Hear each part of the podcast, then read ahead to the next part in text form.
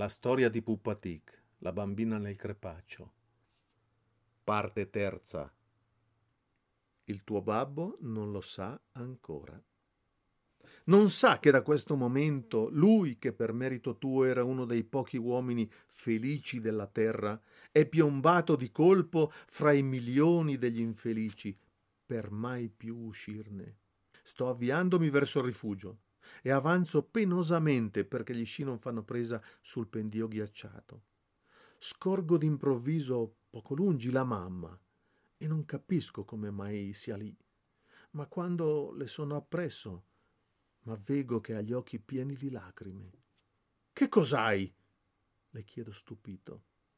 Accenna alle mie spalle e fa diversi sforzi prima di poter balbettare la Carla. È andata a vedere se può riprendere lo sci, dico con noncuranza stizzosa. Quella sciocchina l'ha fatto finire laggiù. Ma Carlo, la Carla è sprofondata laggiù, l'ho vista. Che dici, sciocca? È andata dietro quella gobba ed è per questo che l'hai vista sparire. Intanto giunge Franco. Mi rivolgo a lui ridendo per la ridicola paura della mamma, ma anche lui mi dice la stessa cosa. Mi indispettisco. Ma, ma quando l'hai vista sprofondare? Dov'eri? Là, sulla terrazza. Hai visto male? Chiamala su via, chiama forte. Risponderà subito. Carla! Non risponderai? Mai più. Carlo, mi dice la mamma scuotendomi e piangendo convulsamente, corri al rifugio, di che vengano qua subito. La mia bimba, corri Carlo, corri! Un gelo subitaneo mi invade. Non credo a quello che essi dicono, ma se fosse vero, l'orgasmo entra in me come una ventata. Sono d'un tratto incapace di ragionare. Correre al rifugio, mi slancio, ma la neve si è ormai fatta ghiaccio e gli sci mi sfuggono sotto, non riesco ad avanzare. Faccio forza coi bastoncini, arranco, ma sono sempre lì. Mi sembra di aver già provato tutto questo. In sogno, quando cercavo di fuggire un pericolo tremendo e mi sentivo invece paralizzato e orribilmente radicato al terreno. Presto! mi dico anelando. Presto! Ma le mie ginocchia sembrano piene di aria ma il mio cuore sembra impotente a sospingermi, ma tutto il mio essere è invaso da una prostrazione immensa. Il cielo è marmoreo. 26. Il primo che giunge si fa dare i miei sci, li infila alla meglio, senza nemmeno fissare gli attacchi, e si dirige verso il luogo che Franco gli accenna vagamente. Lo vedo ad un certo punto rallentare, farsi cauto e infine sdraiarsi a terra e avanzare così. Poi si drizza e chiama verso il rifugio. Rimango presso la mamma che è terrea e balbetta qualche cosa e cerco di tranquillizzarla. Non fingo. Ho realmente la tranquilla sicurezza che nulla di male può esserti accaduto sarai sprofondata in una buca, profonda magari due metri, e non puoi risalire, ma sarà cosa di pochi momenti. Ora giungeranno a tirarti fuori.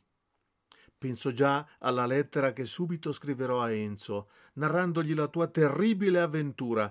Una calma inesplicabile subentra ad un tratto nel mio essere, a così facile conclusione, ma dura appena un poco. Gli uomini ritardano. Sono andati a cercare una corda. E il tempo diventa un tratto una cosa tangibile, che scorre su di me, anzi attraverso di me, con l'effetto di un orribile vellicamento. Tutte le mie cellule gridano Presto! E invece tutti mi pare che vadano straordinariamente adagio. Facciamo per accostarci al luogo dove sei sprofondata, ma a gran voce ci gridano di non muoverci e così pure gridano a Franco che sta descrivendo un arco per avvicinarsi al burrone. Non capisco il perché di questo divieto, ma l'orgasmo mi cresce.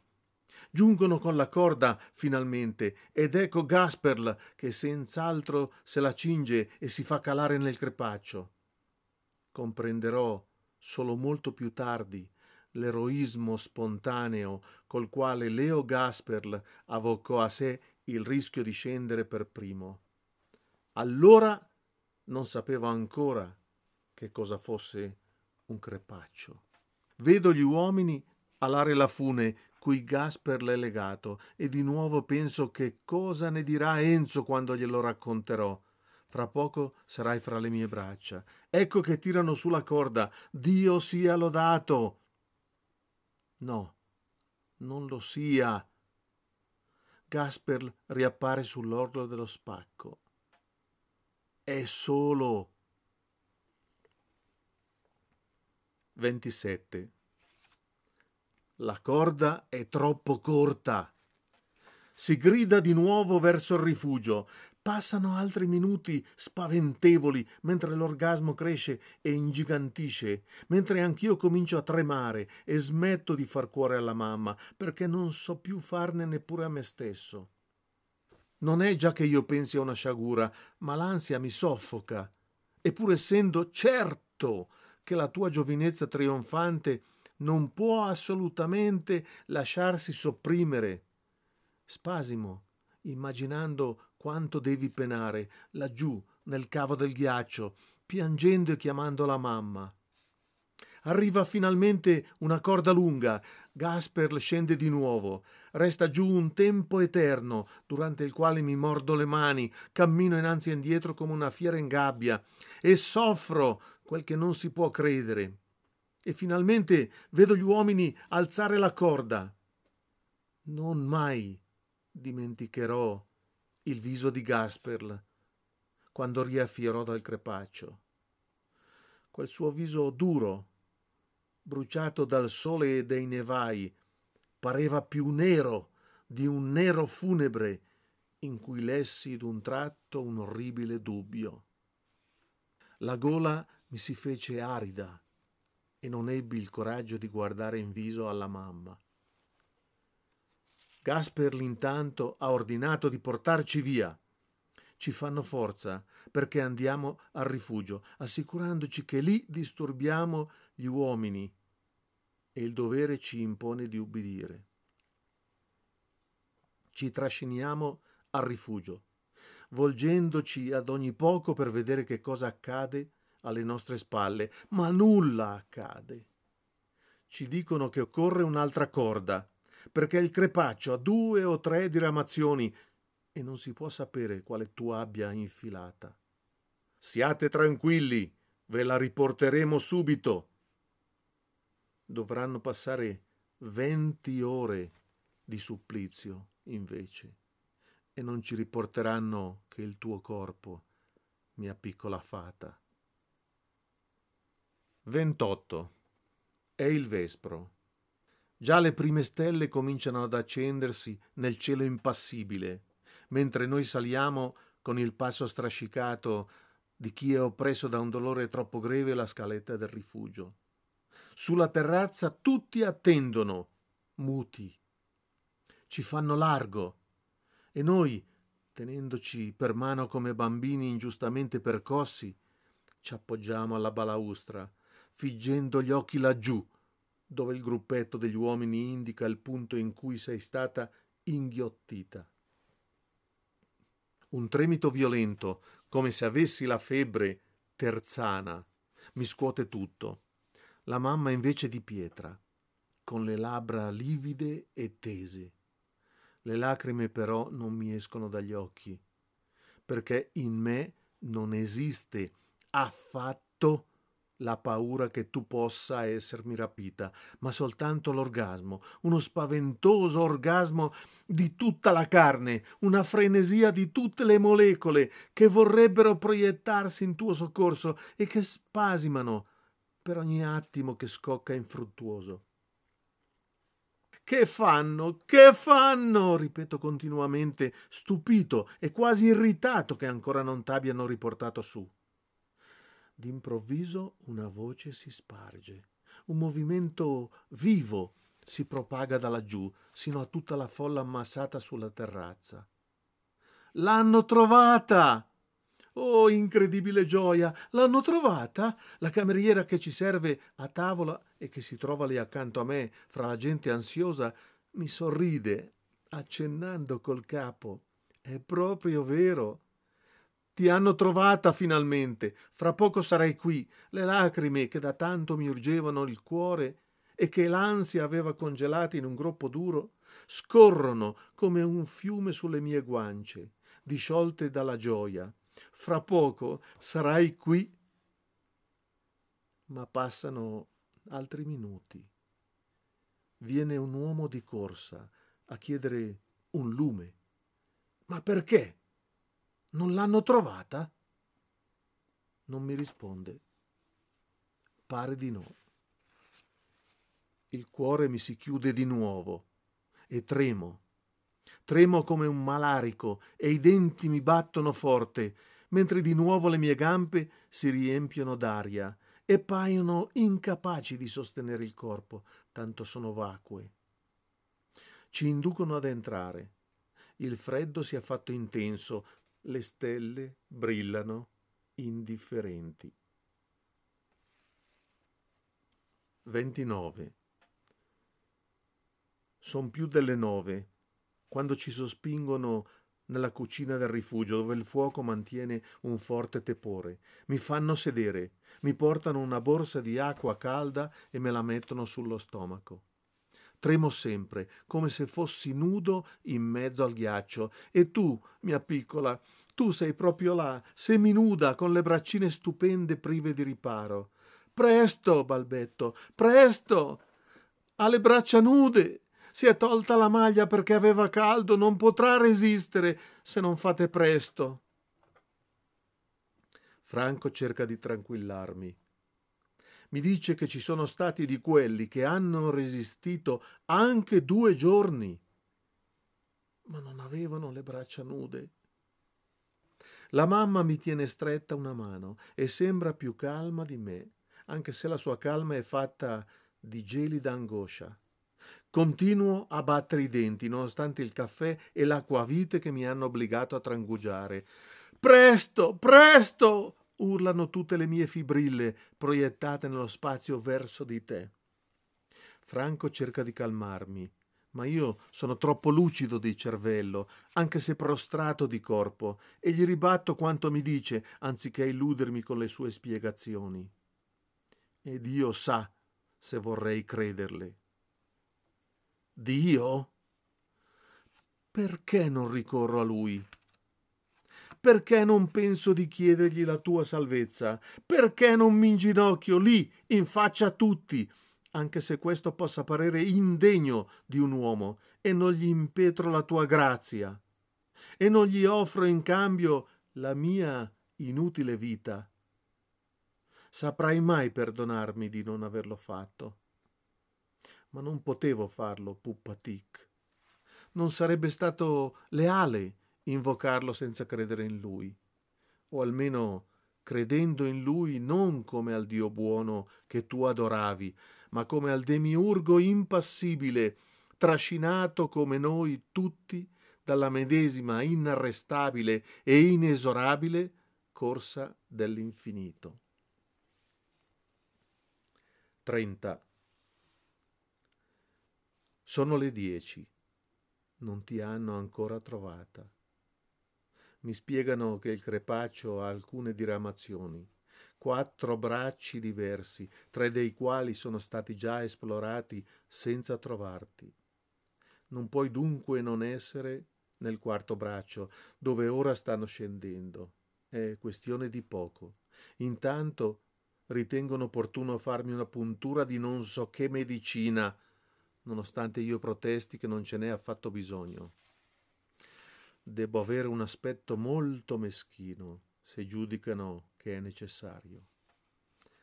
Questo pensiero mi induce a simulare una calma virile. Non debbo lasciarmi abbattere. Debbo essere forte per poterti stringere follemente quando tornerai e ti getterai fra le mie braccia. Che diresti se entrando tutta lieta dello scampato pericolo tu mi vedessi prostrato e quasi incapace di correrti incontro?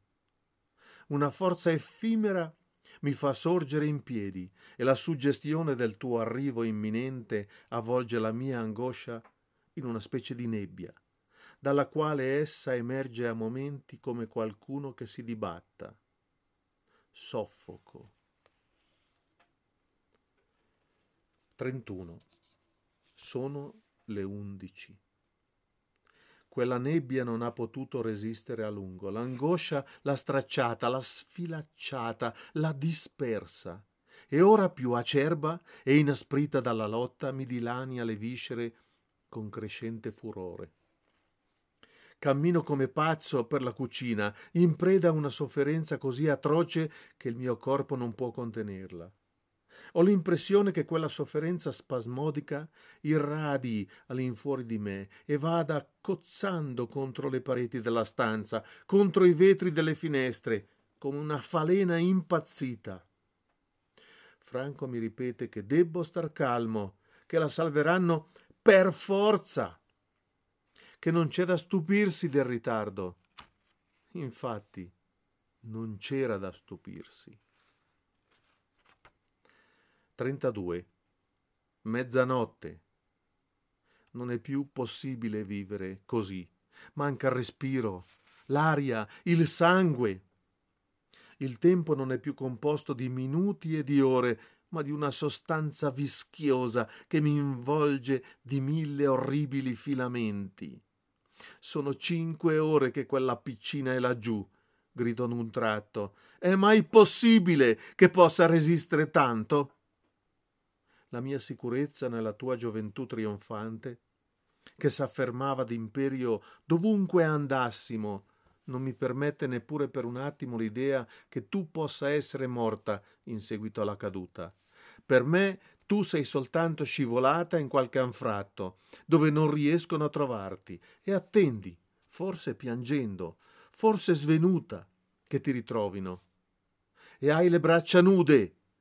Nemmeno mi sfiora l'idea che potrebbero sì ritrovarti ancora viva, ma con le braccia congelate. Che dovrebbero amputarle. Questo pensiero atroce mi è venuto soltanto pochi giorni fa molti mesi dopo la tragedia, e non ho esitato a scacciarlo. Quella non sarebbe stata una grazia divina, ma un più orrendo castigo. Meglio morta, mia piccola fata, piuttosto che resa per sempre invalida e così diversa da come sempre fosti. No, tu eri nata o per trionfare o per morire. 33. È il tocco sono di nuovo nella poltrona, con la borsa d'acqua calda sullo stomaco. Vedo Aurelio Zappa entrare nella cucina e darsi da fare attorno ad una corda. È così scuro in viso che non oso nemmeno cercare i suoi occhi. E Dio sa che cosa mi costi non chiedergli a che punto sono le ricerche, se ha speranza, quanto ci vorrà ancora. Non posso chiederglielo, sarebbe troppo rischioso. Potrebbe rispondermi che ogni speranza è perduta. Lo vedo andarsene, senza alzare gli occhi, con la corda. Solo qualche giorno dopo apprenderò l'eroismo di Aurelio, che per poco non lasciò la vita nel tentativo di salvarti il crepaccio che celato sotto la neve si era poco a poco allargato, sotto i raggi del sole, come la ventosa di un polipo gigantesco, a poco a poco, col freddo della notte, si restringeva. Il polipo serrava il suo tentacolo e per miracolo Aurelio non restò laggiù con te, vittima del suo grande cuore. Dovettero trarlo a forza fuori dal crepaccio, ormai ridotto a una bieca fessura, ed alcune delle sue povere costole si spezzarono nella strettoia mortale. 34. Improvvisamente giunge un signore anziano, tutto affannato, a portare la lieta notizia. Ti hanno sentita piangere. Oh, il fiume di lacrime che allora prorompe dai miei occhi. Piangono anche molte delle signore, mentre io, piegato sulla spalla della mamma, lascio che quel fiume scorra, allentando i miei nervi prossimi al parossismo. Oramai è solo questione di minuti. Se ti hanno sentita piangere, vuol dire che ti hanno trovata e che sei viva. Mio povero Pupin, chissà come chiami il tuo babbo e lui invece è qui, come uno straccio, impotente ad aiutarti, ma ti porteranno subito da lui. E quanti baci ti darò, e come ti chiederò perdono di averti mandata a cercare lo sci. Vieni, vieni presto, se non vuoi che muoia io. 35. Le due non sei venuta. Credevano di averti sentita piangere, ma non era vero. Quel signore che ci aveva dato la parola d'onore che ti avevano trovato non aveva mentito, però. Aurelio Zappa aveva trovato il tuo piedino, che solo usciva dalla bara di ghiaccio con la quale la montagna voleva tenerti nascosta un freddo più pesante scese sui nostri cuori. Forse per la prima volta cominciai a temere davvero. Ma come sarebbe possibile sopprimerti così? La stessa assurdità di un tale delitto è il mio conforto. Verum quia absurdum. 36. Entra nella cucina quel giovane Bruno che per primo era accorso e che mi aveva preso gli sci per giungere al crepaccio. Tutti gli si affollano intorno. Vedo che parlano concitatamente. Anche la mamma pende dalle sue labbra. Non so perché, ma sento che egli deve sapere. E una forza improvvisa mi fa alzare dalla poltrona gettando la borsa calda. Mi faccio largo tra le persone che lo circondano e gli giungo di fronte. Mi guarda fisso. Dimmi la verità, gli dico puntandogli il dito contro il petto, e la mia voce mi stupisce come quella di un altro, mentre mi chiedo perché gli do del tu, senza conoscerlo. Dimmi la verità da uomo a uomo. È morta? Mi guarda fisso per qualche momento, durante il quale intuisco quel che non oso pensare. Poi mi risponde con voce grossa. Non lo so. Mi impongo l'eroismo di insistere. Dimmelo se lo sai altro impercettibile attimo di esitazione, mentre i suoi occhi neri mi avvinghiano il cuore. Non lo so. Le mie spalle ricadono. Non voglio crederlo, ma è come se m'avesse letta la sentenza. Ritorno alla mia poltrona, oppresso da un dolore inumano in silenzio. 37. Sono le tre. Quanto durerà questo supplizio? Possibile che ancora non l'abbiano trovata?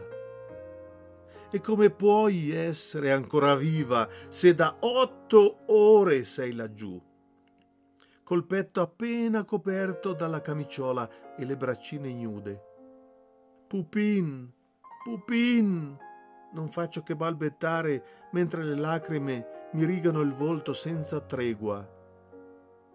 Una fanciulla fra le tante che a turno ci assistono, me le terge col fazzoletto, mormorandomi parole che non odo.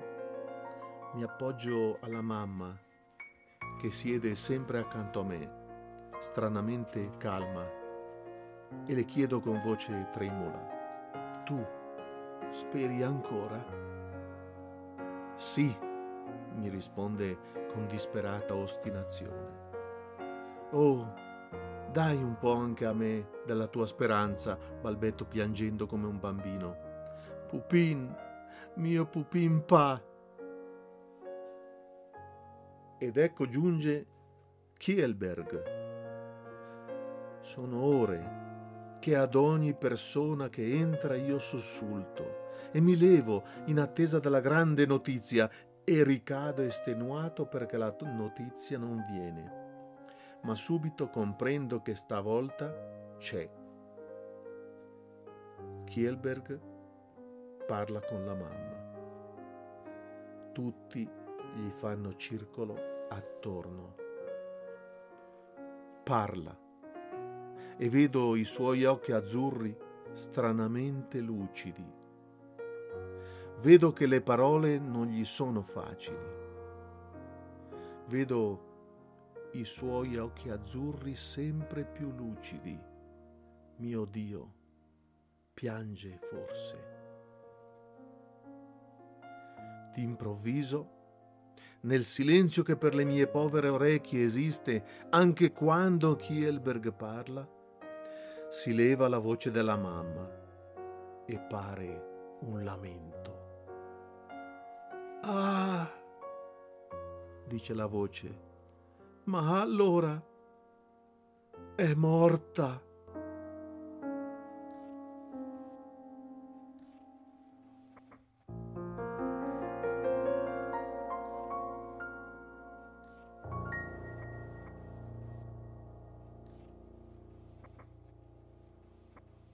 Trentotto. Tutto è finito. Il mondo è crollato sulle mie spalle e m'ha sepolto. La mamma invano mi scuote, invano mi ripete con voce monotona come una nenia primordiale Carlo, è morta, è morta. Lo stupore di un simile delitto supera l'orrore e l'enorme perché di quell'assassinio mi schiaccia senza risposta. Carlo, è morta, è morta. Guardo la mamma e posso soltanto mormorare, sono un uomo finito. Ma è morta, Carlo, è morta. Che cosa facciamo noi senza di lei? Ho un sorriso spasmodico. C'è bisogno di chiederlo? La mamma capisce che dobbiamo morire anche noi e convulsa mi stringe il braccio, mi sussurra presso al volto, sì, anche noi presto. Mi levo in piedi. Le signore che ci sono attorno fanno per aiutarmi, ma io le respingo col gesto. Non ho bisogno di aiuti. Purtroppo sono un uomo forte. Magari fossi così debole che il mio cuore si schiantasse di colpo e la mia anima già corresse frenetica gli spazi incontro alla tua.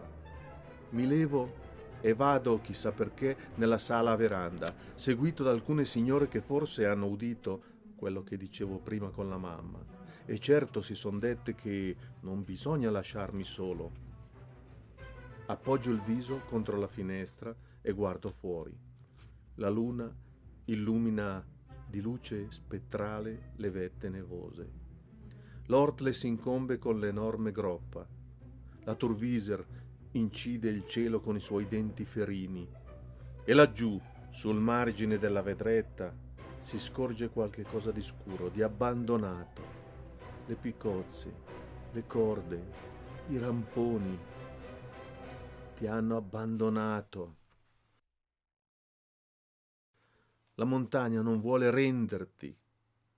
Il polipo ha stretto il suo tentacolo e non si può più passare dal crepaccio soltanto domani, col sole, si potrà ritentare. Mio pupin, che fai laggiù? Morta. Morta? Ma tu non puoi essere morta. tu sei l'esaltazione della vita, tu sei la vita stessa. Morta!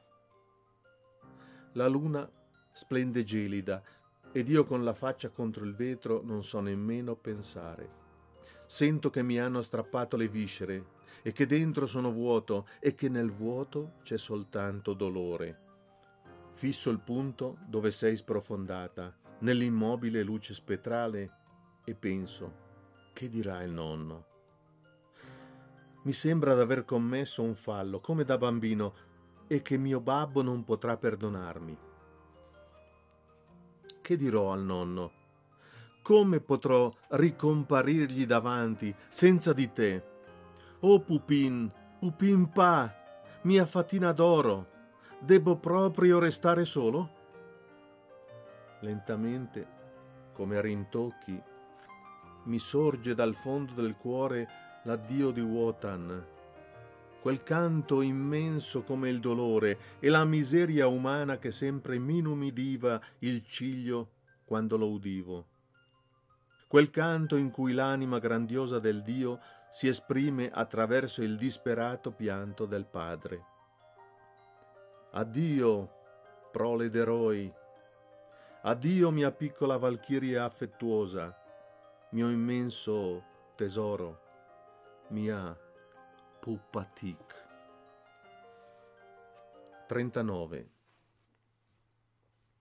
Mi fanno forza perché io mi distacchi dai vetri della veranda e perché provi a dormire. Si può dormire? Il tempo si è fermato, sono sempre le quattro ed è sempre notte, ma tutto si è fermato.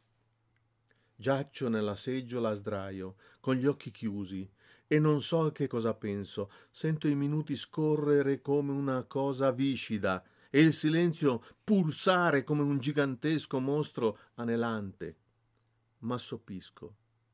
Torno a Viserba, là, sul moscone, sdraiata sul seggiolino coi capelli d'oro che sfiorano l'acqua, mi sorridi e poi chiudi gli occhi abbacinati dal sole. Io vogo e non ci siamo che noi sull'immenso azzurro mare. Ti guardo mentre stai con gli occhi chiusi, lo splendido corpicino di donna in miniatura abbandonato al bacio del sole. Sembri di rame e mi richiami alla mente i versi di Alcione. Aulisce, d'acqua marina la tua pelle, che il sol fece ti fosca. Snelle hai gambe, come bronzo lisce. Siamo già tanto al largo, Abbandono i remi e prendo in mano il libro che ho recato con me per godermelo nel silenzio, nel silenzio dell'immensità salmastra, beato della tua presenza. Ma ecco che mi salti addosso e me lo strappi di mano e fingi di buttarlo in acqua. No, che fai? Mi vuoi bene? Certo che te ne voglio, ma dammi il mio libro. Più che alla mamma? Ma sì, lasciami leggere. Guarda mo che fai. Tu non mi vuoi più bene. La tua bocca fa il broncio ed è così rossa che chiama i baci. Te ne do tanti e allora sei contenta. Mi guardi fisso, sorridi trionfante come una donna e di nuovo mi chiedi Mi vuoi bene? No, rispondo burbero. Che risatina fai? Sembri proprio una donna sicura di te stessa. Va là, lo so che tu mi vuoi lo so che tu mi vuoi un bene matto. E m'abbracci ancora, mi stringi, mi tiri in fuori le orecchie, mi dici, baciandomi la punta del naso, bel babbo. Ma d'un tratto comprendo che quello è un sogno, che esiste una ben diversa, indistruttibile realtà, e la spada del dolore mi trafigge senza scampo. Sono sveglio di nuovo e fuori dalla finestra è giorno. Il sole spunta in quel momento sui monti rosei. Mi alzo di scatto e m'accorgo che gli altri sono in piedi attorno a me e mi osservano. Vado alla finestra e guardo fuori. Il sole può ancora sorgere? Così. E puoi tu non vederlo? E posso io vivere se tu non lo vedi? L'orrore di questo pensiero mi fulmina. Ritorno al mio posto pian piano, come un vecchio decrepito, affranto e due lacrime grosse mescono adagio dagli occhi. Gli altri mi guardano, muti e impotenti.